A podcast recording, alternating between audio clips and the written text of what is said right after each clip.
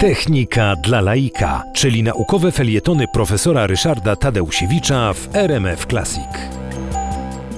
W momencie, kiedy rośliny mają dokonać jakiejś, w cudzysłowie, decyzji, to znaczy zmienić swój sposób wegetacji, powinny wyznaczać moment tego, tego na przykład rozpoczęcia kwitnienia, czy zawiązywania owoców, czy zrzucania liści na jesieni, dokładnie według określonych kryteriów. To znaczy to trzeba zrobić nie za późno i nie za wcześnie, bo na przykład za wczesne kwitnienie spowoduje, że owoce nie zdążą się zawiązać, a zbyt późne zrzucenie liści może powodować, że drzewo nie przeżyje zimy.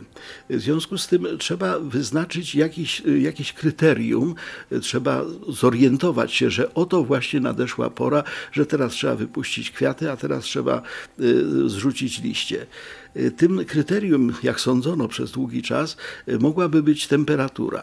No ale dokładne badania związane z oceną temperatur w różnych porach roku pokazują, że w tym samym dniu, na przykład powiedzmy w dniu dzisiejszym, temperatura w różnych latach była bardzo różna. Wobec tego drzewo, które zresztą ma zdolność wykrywania wyższych i niższych temperatur i dostosowywania swojego zachowania do tego, nie może kierować się temperaturą. Wobec tego potrzebuje punktu odniesienia, który byłby bardzo niezawodny. Tym punktem odniesienia jest słońce. Czas trwania insolacji, czyli dnia w tym kolejnym okresie, pokazuje, że jeżeli dzień ma określoną długość, no to w tym momencie jest sygnał, no to wypuszczamy kwiaty, no to zrzucamy liście, no to dokonujemy jakichś innych tutaj działań, zawiązujemy owoce i tak dalej.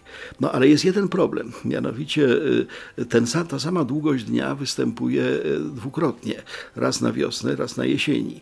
W związku z tym rośliny musiały opanować coś, co sprawia trudność nawet zaawansowanym matematykom, mianowicie rachunek różniczkowy. Mianowicie muszą opierać się na, jak to mówimy w matematyce pochodnej, a po prostu popularnie mówiąc, muszą sprawdzać, czy dzień się wydłuża, czy skraca. Muszą wiedzieć, jaki długi jest, żeby wiedzieć, że trzeba zacząć na przykład zrzucać liście, ale muszą również się dowiedzieć, że to jest okres skracania tego dnia, bo ta sama długość mogłaby nastąpić na wiosnę, no a roślina, która zrzuci liście na wiosnę, oczywiście umrze.